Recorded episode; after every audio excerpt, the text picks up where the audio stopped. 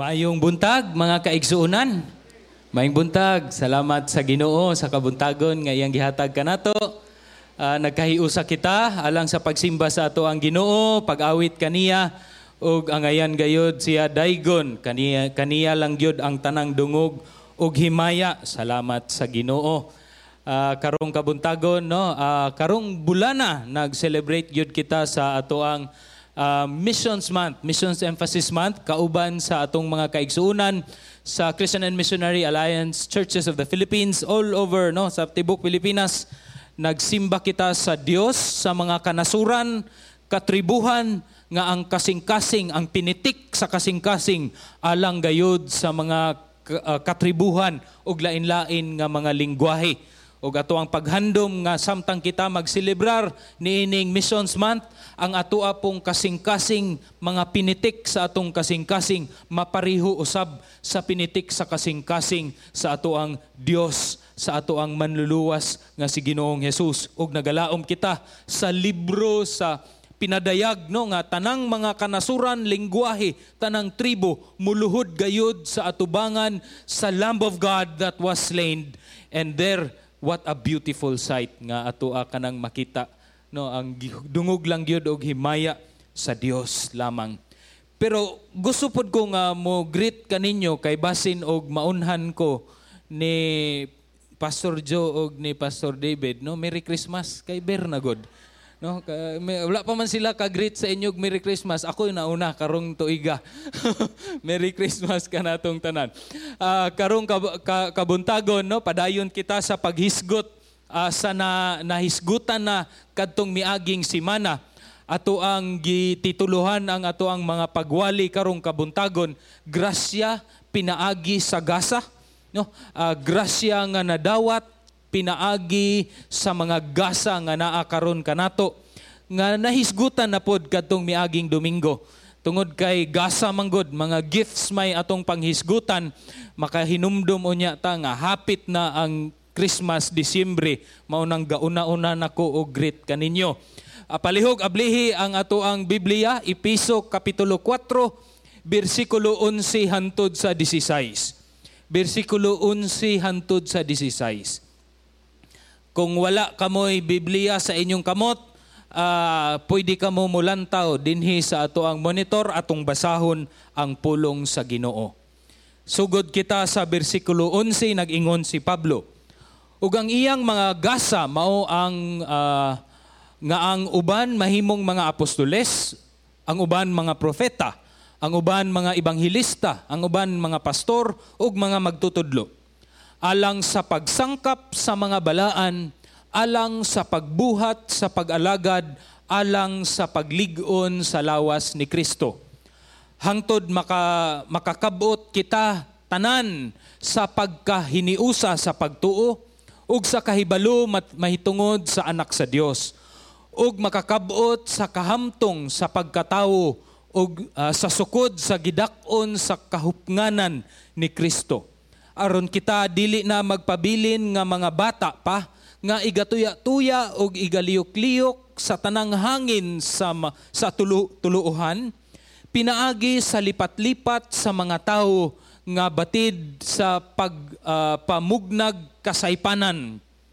Hinunua sa magasulti kita sa tinuod dinuyugan sa gugma magatubo unta kita sa tanang paagi ngadto kang Kristo nga mao ang ulo gikan kaniya ang tibuok lawas ingon nga natakdo og nasumpay pinaagi sa matag usa kalutahan nga gipadapat di, diha ni ana.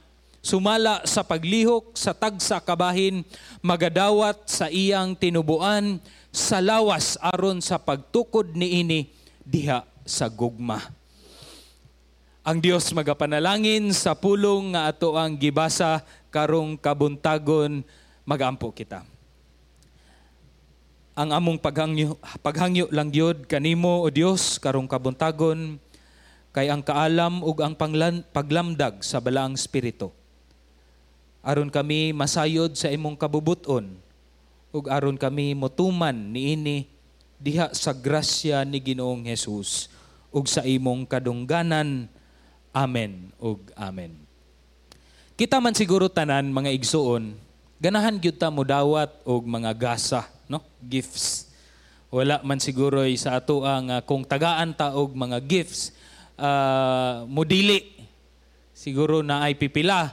Pero kung kita'y matagaan, uh, mudawat gyud ta, no? Lami gyud na, no?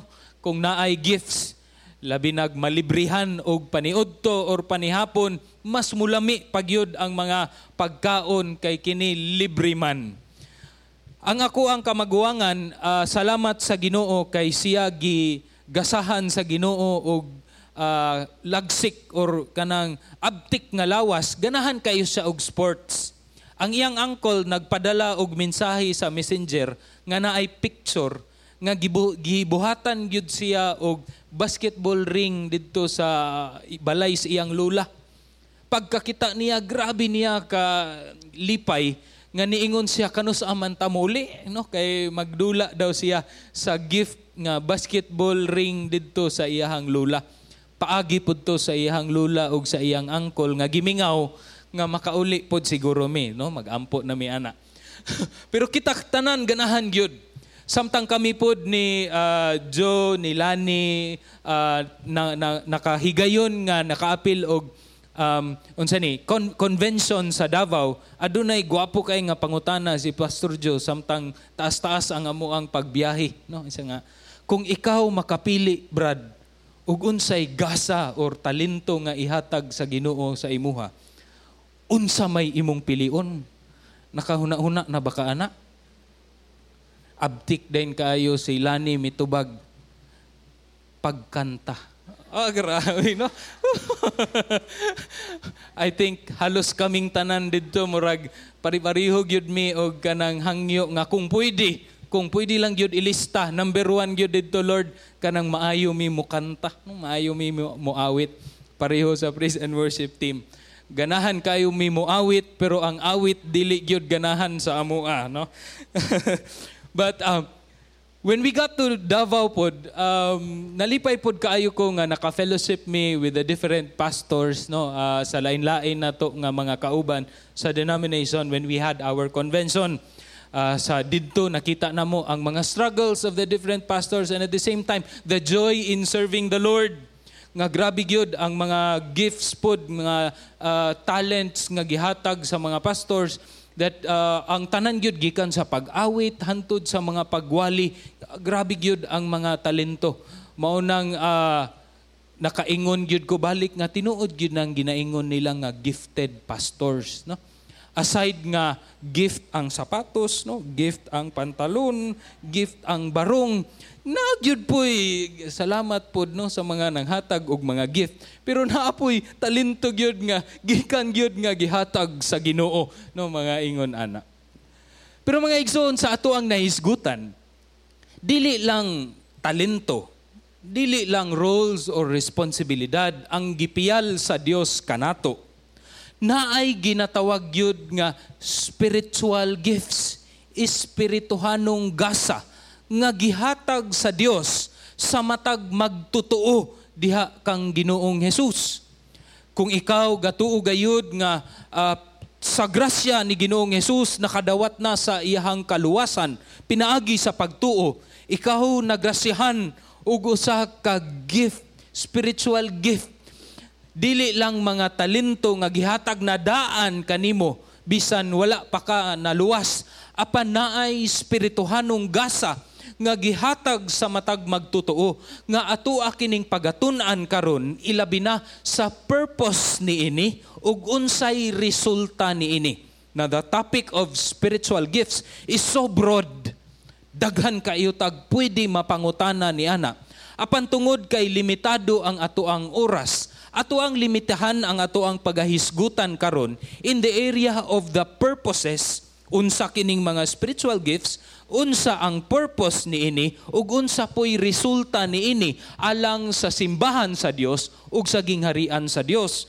Kung naapatay laing daghang mga pangutana, pwede gyud kaayo hisgutan na nato sa ato ang mga classes, sa ato ang mga small groups or bisan sa one-on-one basta librihan lang mininyo ni Pastor Joe og kape Okay, lami gyud ng mga gasa, mga libre.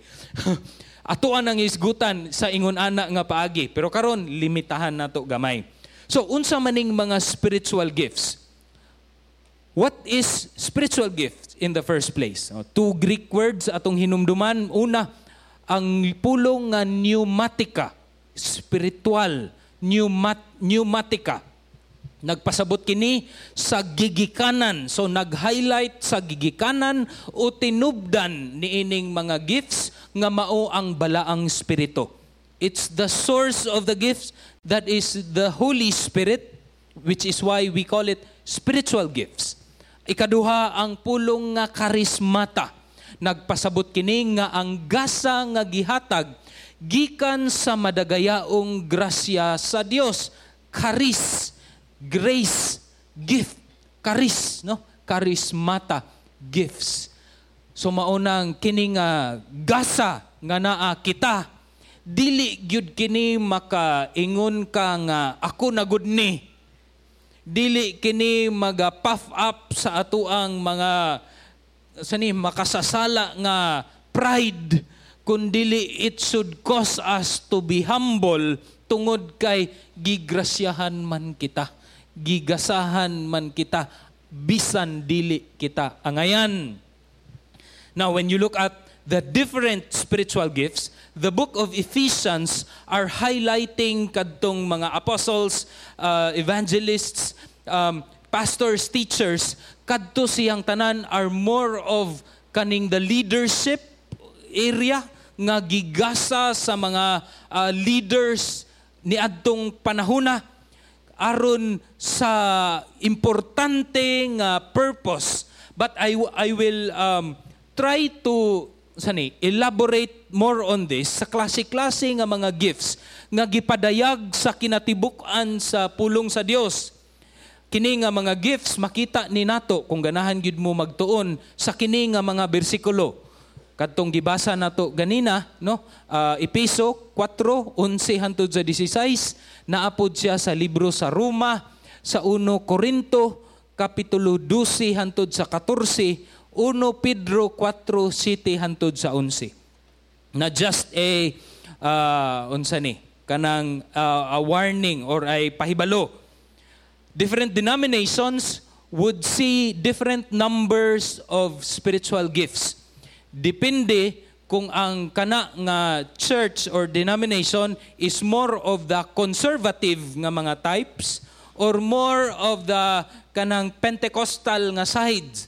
Some uh, churches would reach up to 30 plus spiritual gifts included diha according to them are kanang dili ka maminyo chastity. No? Mao nang di gyud ta magsigig panunlog kung ang usa ka tawo wala pa naminyo, bisag taas-taas na ang edad. Kay basin gitawag gyud sila sa Ginoo with the life of chastity, chaste, offering their own lives to the Lord.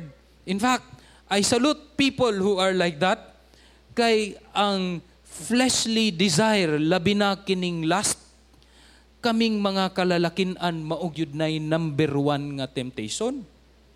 And for people to go on the whole of their lives being chaste is something that the Lord has graced them.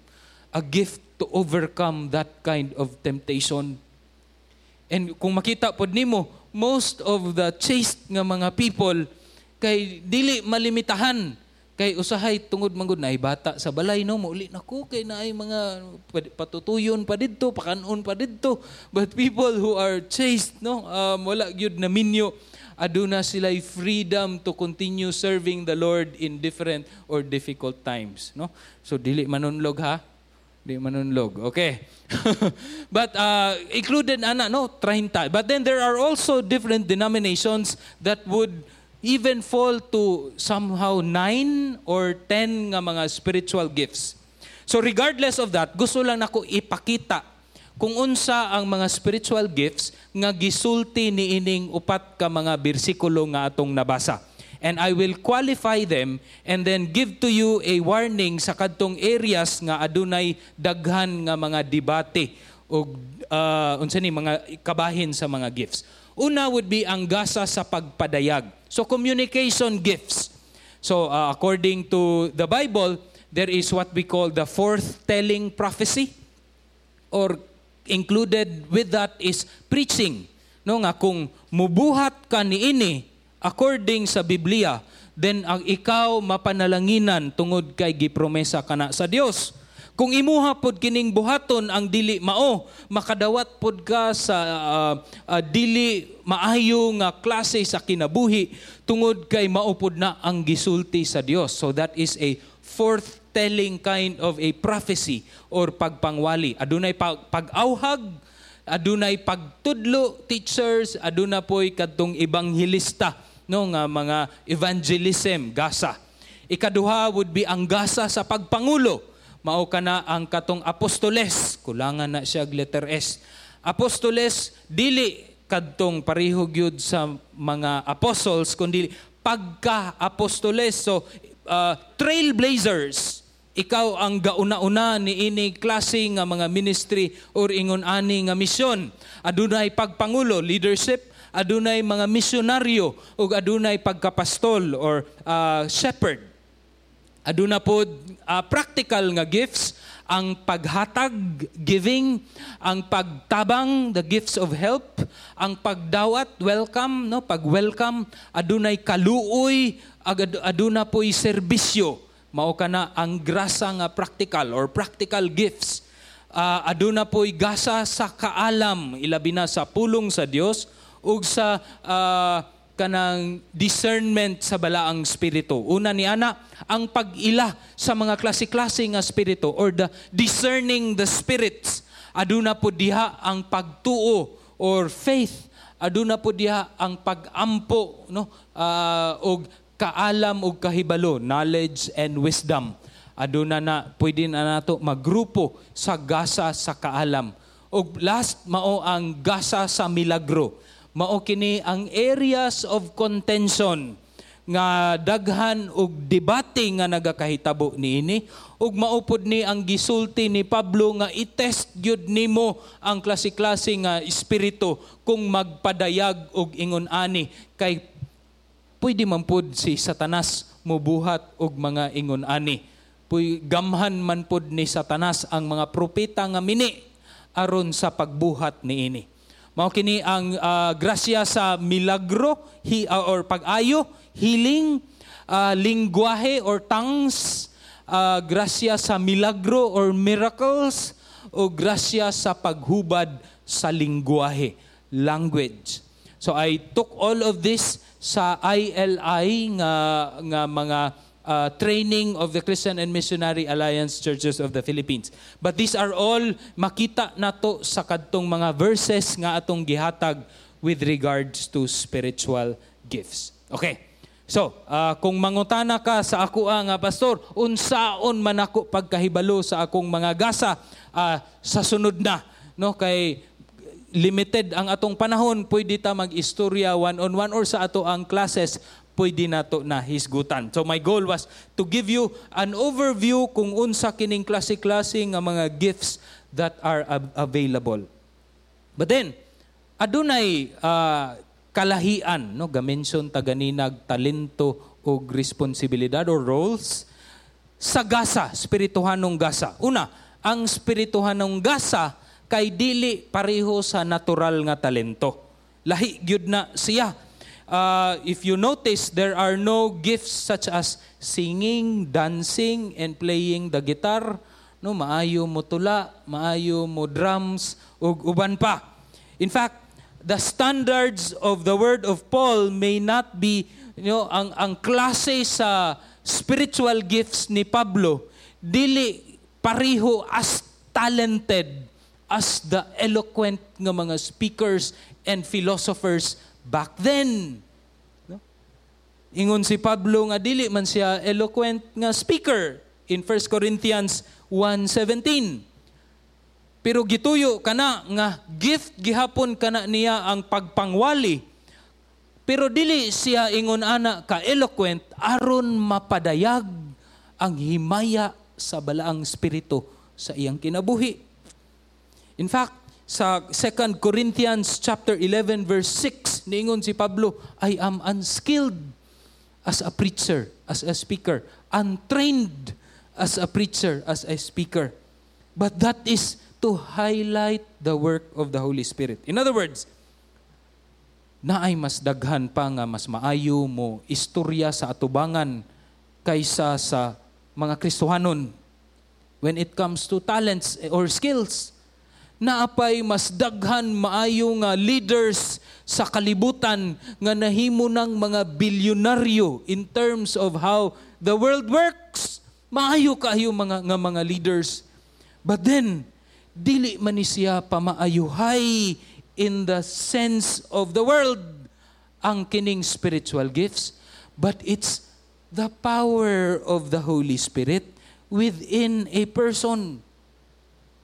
I remember no, uh, talking about the gift of evangelism. Ato anang storyahan usahay, uh, unya taod-taod nga dili lang pud na siya gift, responsibilidad pud na.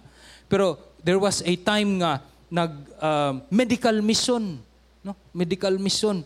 Sugod nako og uh, part sa evangelism team. Evangelize na. Storya nako sa kadtong unsa na truck to a point nga nitindog na gyud ko Nya, ako anang gistoryahan ang katong tao sa kamaayo sa Ginoo. Pero murag ang nawong sa tao kay uh, murag way way kuan ba? Way effect. Tan-aw gyud siya sa ako na tingala siguro nga nganong nitindog na kog maayo. Nabantayan nako ang ako ang tupad. She was a dear friend namo nga kabalo gyud mi nga ulawon no dili kaayo mo istorya pero og sa amoa uh, murag tabian siya pero sa laing tao grabe gyud siya kaulawon nga halos dili mo istorya. Pero gasugod siya og share sa track ni ana. Pero wa pa siya nahuman, wa pa gani tunga-tunga, pirti nang hilak sa tawo nga iyahang giwalihan.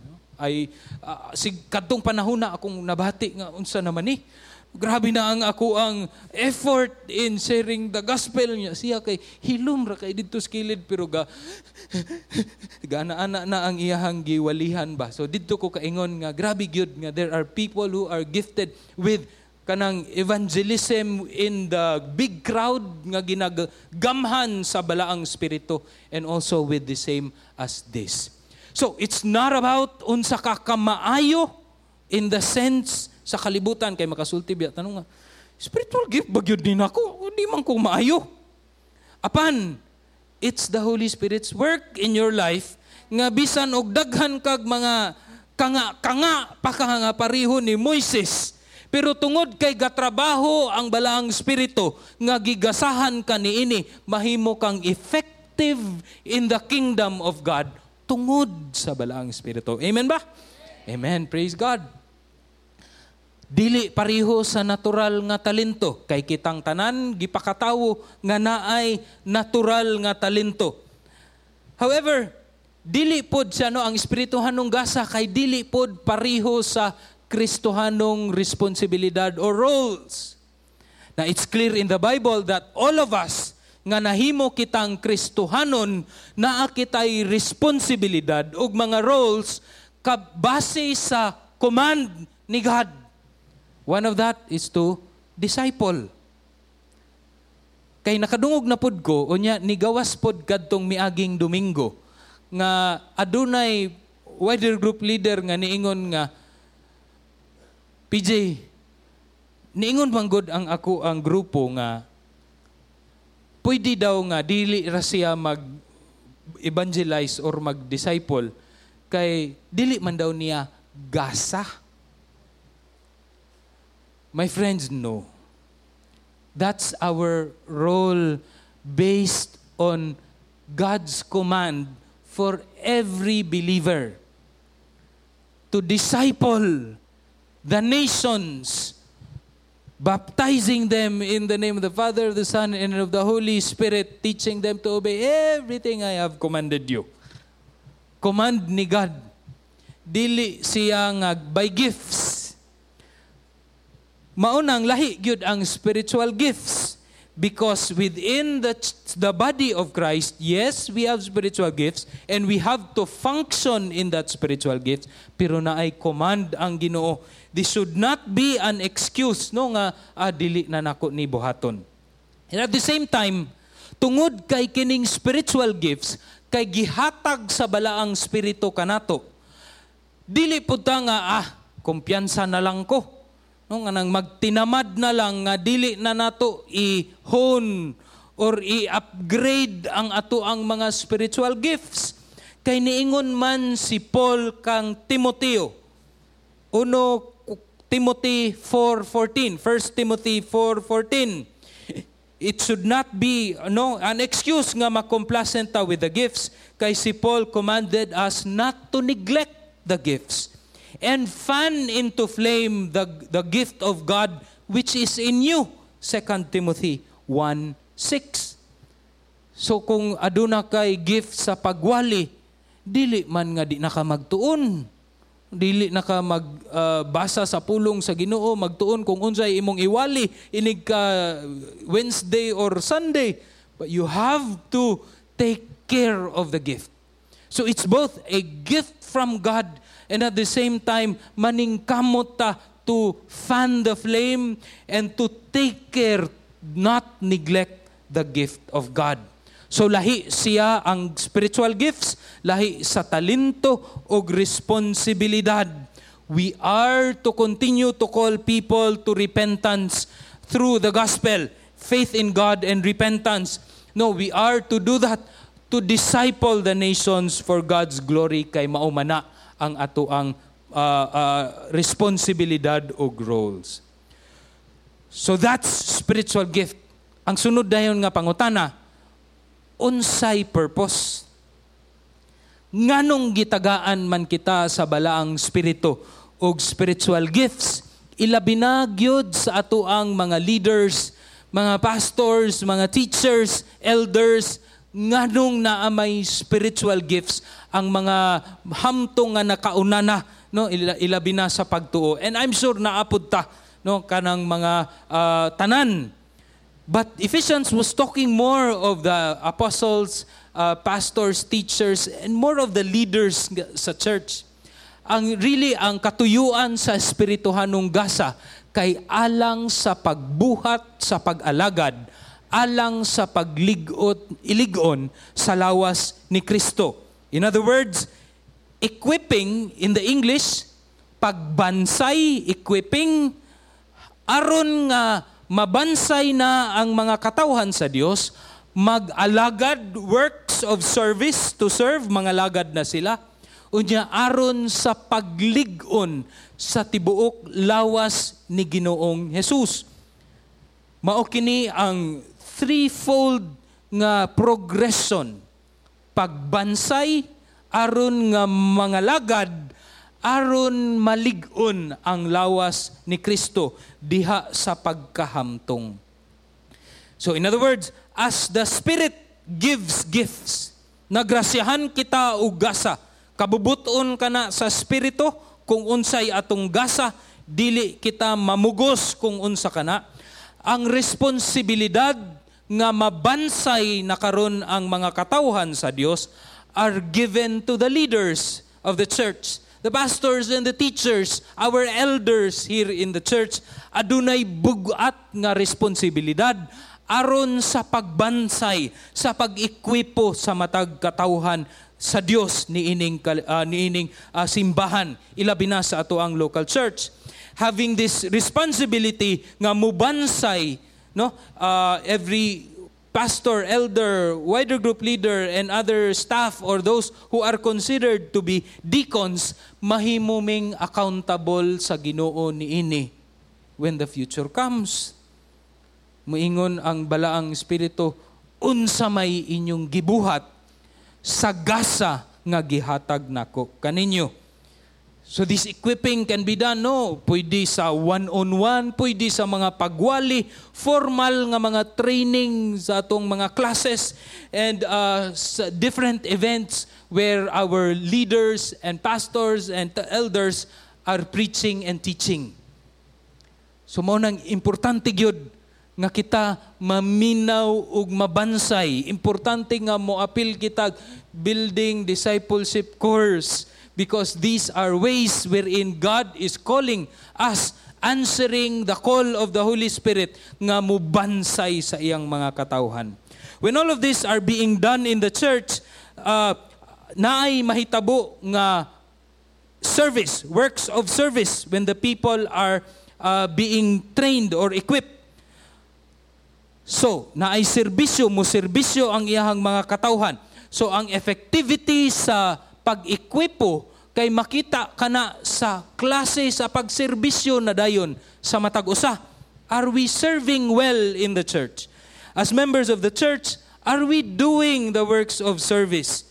Dili lang uh, serbisyo, serbisyo, serbisyo nga adunay paghigugma. Kay wala man gipangayo sa Ginoo ang ato ang serbisyo lang kundili gagikan gyud ni sa kasing-kasing nga mahigugmaon that's in Corinthians chapters 12 to 14 mabitaw nang matingala ka nga nganong gi tapok man ni Pablo ang spiritual gifts ug sa pagstorya pod sa love 1 Corinthians 13 because it should be fueled by love nga maunang mo serve ang matag Kristohanon. No? So um, there are other works of service that needs a longer and deeper kind of training especially kung mag-involve siya og teaching the kids or teaching the youth, teaching aspect, kinahanglan siya taas-taas nga pag-ekwipo. Pero naapoy mga works of service nga yes kinahanglan pag-ekwipo pero dili ingon ana kataas one of that would be a door greeter, usher. That's a way to serve the Lord. Kinahanglan ba nga i-equip ka on how to smile? No? Ano nga dili mahiwi ang imuhang ba, ba lugar? or uh, mga janitorial works of service in the Lord and klase-klase nga areas where you can serve the local church, the local body of Christ. So lain-lain siya mga mga mga levels of service in terms of equipping apan all of those are commanded by God for us to function within the church aron sa pagtubo sa simbahan. Pagligon, So dili di ay nga tanan nga mga pag or, or uh, the fingers are pointed only to the leaders, pastors, uh, elders in the church aron mutubo ang simbahan kundili kitang tanan nga nagkahiusa sa pag-ekwipo ug pagserbisyo diha maligon ang simbahan murag liberating pud na gamay sa amua ba. Murag nagaan-gaan ang akong abaga na ana.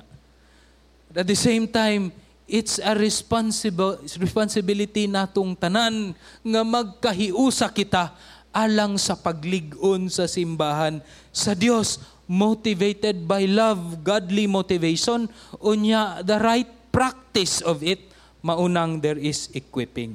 So when all of these are being done in the church, the body of Christ is built up sa duha ka pamaagi. Versikulo 13, ako man sigurong gisulat. Ah, akong basahon. Until we all reach unity in the faith, in the knowledge of the Son of God, and become mature, attaining to the whole measure of the fullness of Christ. Pagligon sa simbahan, duha ka pamaagi nga makita nato nga padulong na sa pagligon or uh, padayon ang pagligon sa simbahan. Una, magkahiusa sa pagtuo o kahibalo sa anak sa Dios. Faith and knowledge of the Son of God. Na ana sa bersikulo 13. Hangtod makakabot kitang tanan sa pagkahiniusa sa pagtuo ug sa kahibalo mahitungod sa anak sa Dios. Again, this responsibility does not merely fall upon the pastors, teachers, elders of the church, but it's the whole of the church working together, serving the Lord in the different spiritual gifts that we have, nga kitang tanan mo tubo, nga aduna kitay pagtuo ug kahibalo sa anak sa Dios. As a church, lawas ni Kristo. So reaching unity in the faith, pagkahiusa sa pagtuo, are both a personal and corporate in nature. Matag-usa ka nato are called by God to grow in our maturity. Yet at the same time, it is a working together. Pagkahiusa. So dili gyud pwede nga ako-ako ija-ija aho-aho ang uh, Kristohanong kinabuhi nga dili kita magbisan og magkit-anay man galing usa sa usa ka semana kay unsaon man nimo pag-influence sa imuhang higala igsuon diha sa pagtuo kung di manggaling ta magkita tibuok semana or tibuok bulan.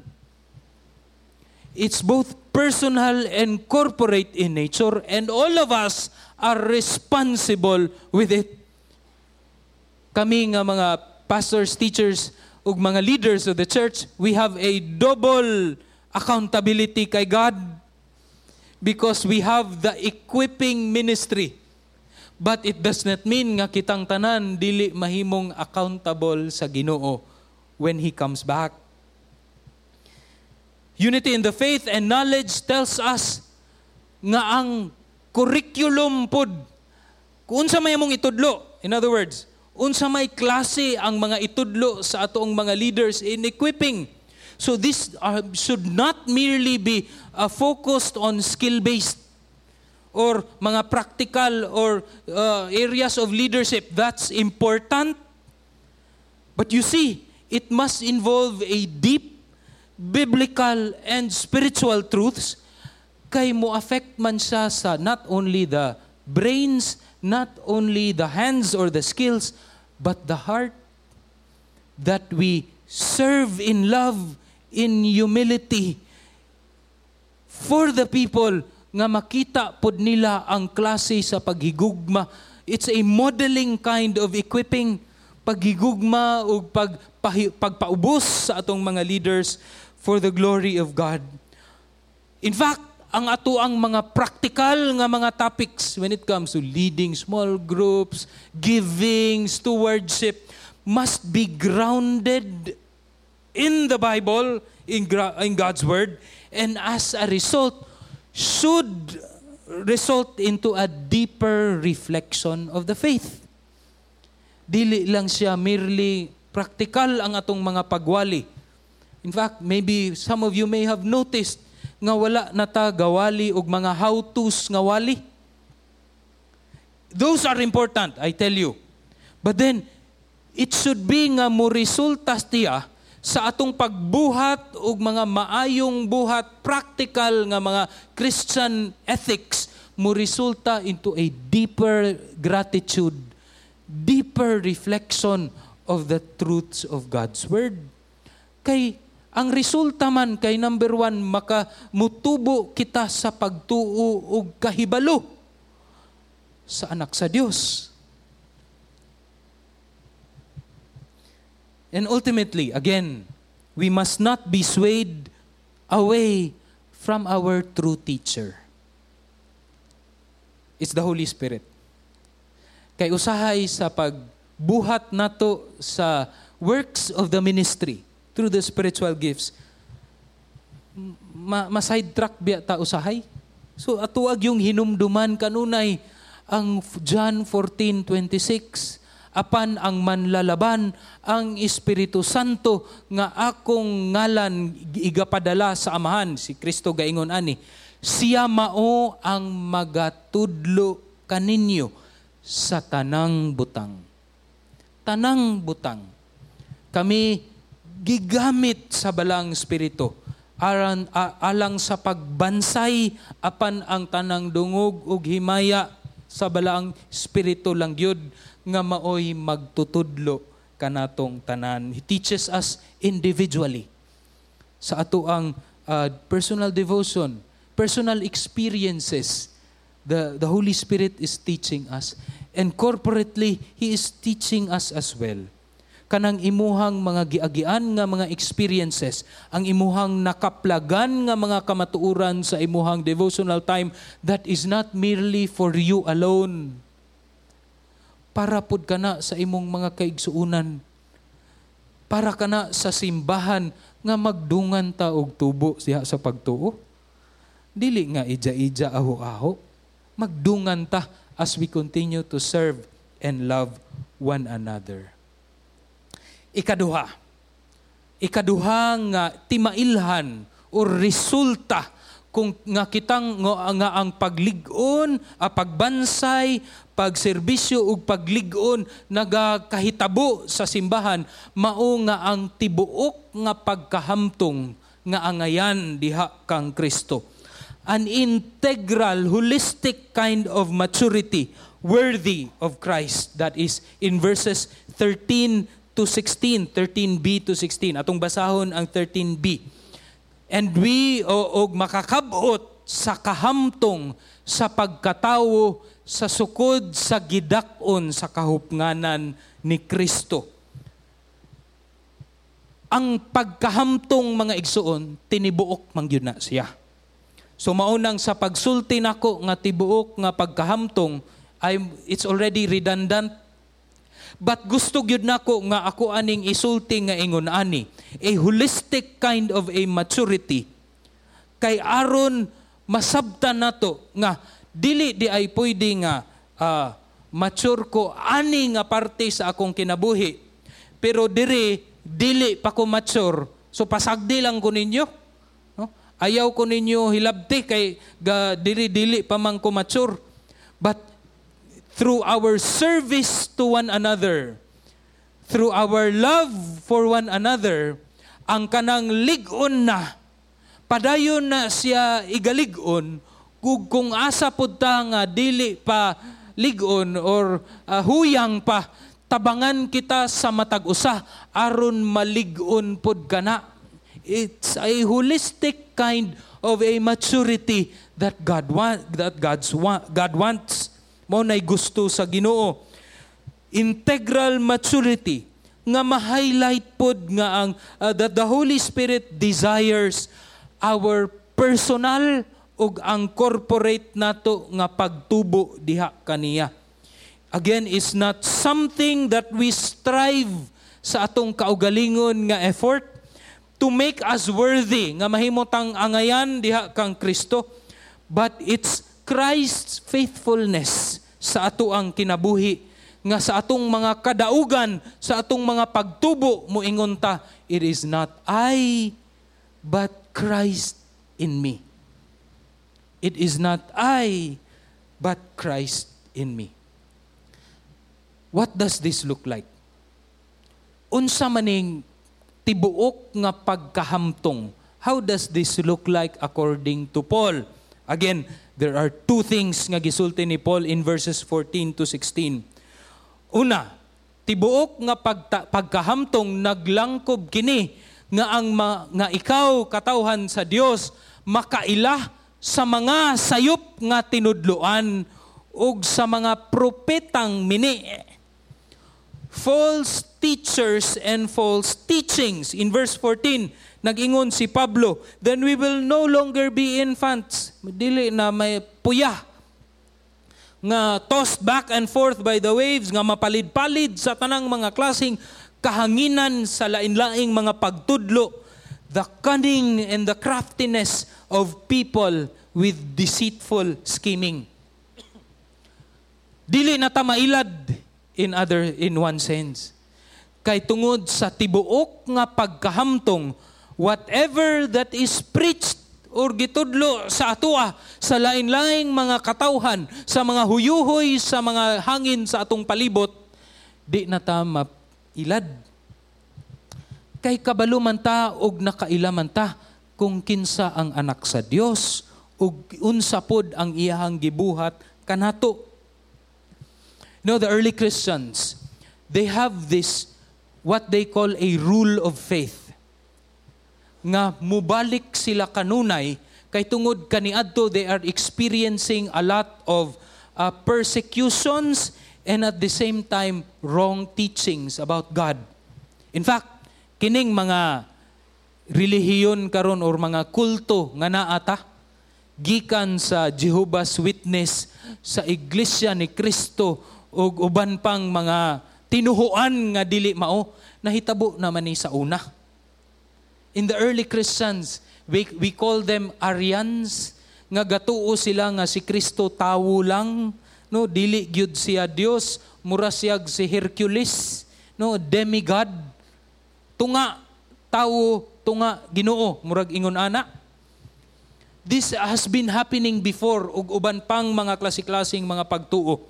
There are also uh, a teaching karon nga naa na sa una nga ang Ginoo kuno murag transformer. No dili lang Hercules murag transformer. Nga sa una siya si Father. Pag-abot sa sa New Testament ni transform siya into Jesus Christ. Unya karong panahon na ni transform siya into the Holy Spirit. That's not true. It's unbiblical. It's evil kind of a teaching. And before they have been wrestling with that they always would go back to this, what the early church fathers call as the rule of faith. Now, basically, essentially, ang rule of faith is simply the scriptures as their ultimate authority. Maulang yun na. Augustine mentioned it in his book, The Christian Doctrine. Irenaeus and Tertullian also mentioned that the superiority of the scriptures. Yun na.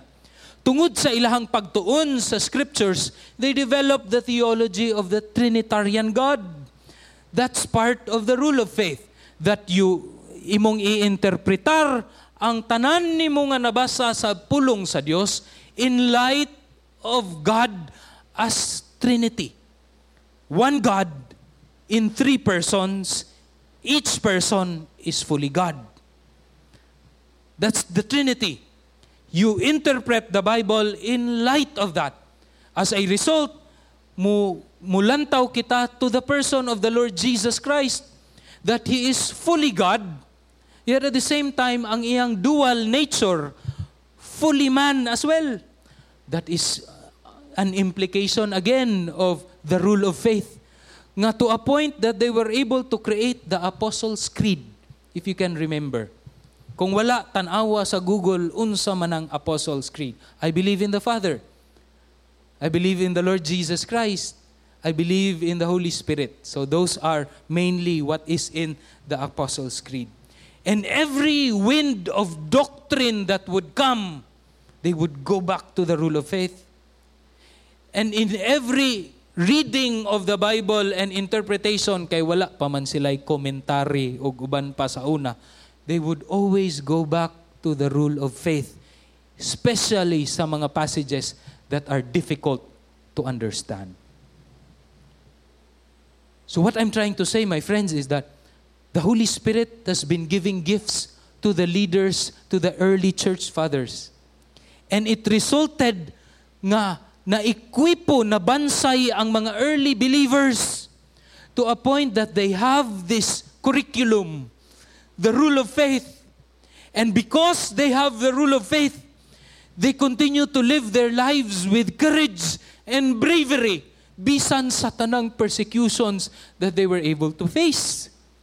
Many of them are facing lions in the Colosseum, a life and death situation, yet they would always declare that Jesus Christ is their Lord because they have been equipped and they have been serving the Lord Unya nahitabo nga naligon na ang simbahan kaniadtong panahon nga dili sila mahuyo ma, ma, ma palid-palid sa unsa mang mga huyuhoy persecution mana or sayop nga tinudloan. Maybe that's a good way to measure kung asa na ta sa GCAF. When we hear televangelists magwawali sa TV, Diretso ba dahin ta mo ingon nga burabi gyud ni siya? Maayo kay muwali kay gakurug-kurug man siya pag magwali. Daghan man siya usa lang ka ha, labay sa iyahang panyo, mga tumba man tanan. Is that how we see the teaching of God? Through the actions that preachers do. But is it with the content and our knowledge of the Bible through the Holy Spirit's wisdom? Mailhan ang mga sayop nga tinudloan ug propetang mini bisan sa atong mga kabatanunan when our church are growing in maturity. I would like to see that. In fact, nalipay kay ko kay si Kinkin, usahay makabantay ana ba? Kay ganahan man siya maminaw og Christian songs. Nakapaminaw siya og Christ og, og song nga ganahan kay siya. Pero nangutana siya sa ako nga, Papa, ang nag-ingon ang kanta, nga tanan daw tawo sa kalibutan are children of God.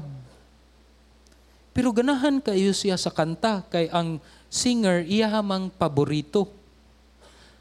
But even through the beautiful beat, the nice song, he asked the question, are all created beings or man children of God? there was a hint that he knew of what the Word of God is. Kay ang, ang gisulti lang man sa Biblia nga mga anak sa Dios kay kadtong mituo ug misalig kang Ginoong Hesus. And we want to see that. I praise God for that. And we want to see that for all GCAF. That we would understand and we would hear and we would see and point out sayop na. Di na mao di ka na mo pawalihon diri sa GCAF, kay di man na mao. Ikaduha mga igsuon, unsa may timailhan sa tibuok nga pagkahamtong, a holistic kind of maturity. Ikaduha nga mao ang lawom nga pagpakita sa kamatuoran ug uh, ug gugma. Verse 15, it tells us, instead, speaking the truth in love, we will grow to become, in every respect, the mature body of Him who is head, that is the Lord Jesus Christ. Dili lang uh, kita makabalo sa unsang mga huyuhoy sa pagtudlo gikan sa gawas, kundili dinhi sa sulod sa simbahan, we are able to tell the truth in love to our brothers and sisters. Kamatuuran o gugma. Kamatuuran o gugma. You see that it's a holistic kind of growth. It's not merely pagtubo sa huna-huna. It's not merely sa pagtubo sa ato ang praktikal nga mga ginabuhat, but even ang kinasing-kasing gugma, and all of these are working together that we are able to tell each other the truth in love. Unya, kitapod nga gisultian sa truth in love will receive the truth knowing that we are in a love relationship as the Church of Christ. Dili nato lantaon nga, uy, unsa man ni, giaway man ko Pasalamat ganita nga wala ta gimarites, gisulti ang tinuod sa atua diretso. Matod po nila na aday igsuon si Marites, si Marisol. Mari unsay iyang gisulsul. Si Marites ug si Marisol igsuon na silang duha. But then this is a deeper kind of a love deeper kind of an expression of truth and love nga masulti nato sa usag-usa ang kamatuuran ug diha sa paghigugma. Unya dili masilo kun dili dawaton diha ang kamatuuran ug paghigugma. Usab and we want to see that and we want that to be practiced nga mahimong kultura sa ato ang simbahan mga igsuon teachings from the outside, makabaluta, and at the same time, ang ato ang expression of truth and love in the church will become vibrant. Maunay timailhan sa tin, tinibuok nga pagkahamtong. knowing that, do you see GCAF as a mature church? Na ayaw ko tubaga. Dadana sa ginoo. We all will bring that to the Lord. Ang ato ang maturity in the Lord. And it begins with the grace of the Holy Spirit. Ang iyahang grasya sa matag usa kanato. No. Let us remember this, mga igsoon. Gipiyalan kita og mga espirituhanong gasa sa balang balang espiritu aron mabansay ang mga magtutuo padulong sa pagkahamtong diha ni Kristo nga makapahimaya sa Dios. Will we be faithful sa pagbansay kanato or sa paghatag sa grasya sa balaang espiritu kanato? Or will we do the things that we want to do? Last week, naami wider group sa mga single men after sa 3 p.m. nga pagsimba. Gatapok mi diring dapita. Usa sa akong pangutana sa ilaha as a warm-up question is, unsay usa ka butang nga gusto nimo makita sa GCAF 10, 15, or 20 years from now? Uh, just wanted to know kung unsa ang ilahang mga desires. Usa ningon, gusto ko makakita pas nga mahuman na ni tanan ang ato ang mga buildings, no? Para dili na ta init pa sinig ka magsimba diri, no? Unya na natay basketballan lugar didto sa likod, no? Ka basketball na mi ana mga young people. Napoy usa nga ningon nga ganahan ko PJ nga kanang ang ato ang uh, instruments and uh, sound system will become top-notch 10 to 15, 20 years from now as we do that. No? And many things that they desired for GCAF to become better music facilities, better technology when it comes to social media and going live, no, and all the different building facilities. Brothers and sisters, I know all of us, all of us are desiring to have like this. While all of this can be good in many ways, but I, I argue and that we should desire a spiritual growing church, spiritually growing church. Ligon nga simbahan with Christ-like leaders nga gabuhat sa ilahang pagbansay using their gifts aron nga mabansay ang mga katauhan padayon continuous equipping and serving rooted in God's word and expanding in nature.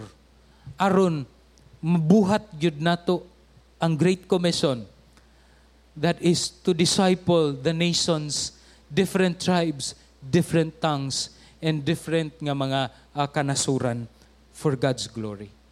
That's what I want to see. 10 years 15 years as the years will go on for GCAF what do you want to see GCAF 10 years, 15 years, 20 years from now. Let us pray. Ginong Diyos, salamat sa imuhang mga grasya. Kauban ni ini, Lord, ang mga spiritual gifts nga imong gihatag sa matag usa ka magtutuo. Ilabi na sa among mga leaders aron sa pagbansay sa matag usa. Tabangi kami o Dios nga ang amo ang kasing-kasing will have that willingness nga magpabansay aron kami mo serbisyo usab aron sa paglig-on sa imuhang simbahan para sa imong himaya dinhi sa Cagayan de Oro City. Kanimo ang dungog ug himaya sa ngalan ni Jesus. Amen. Og amen.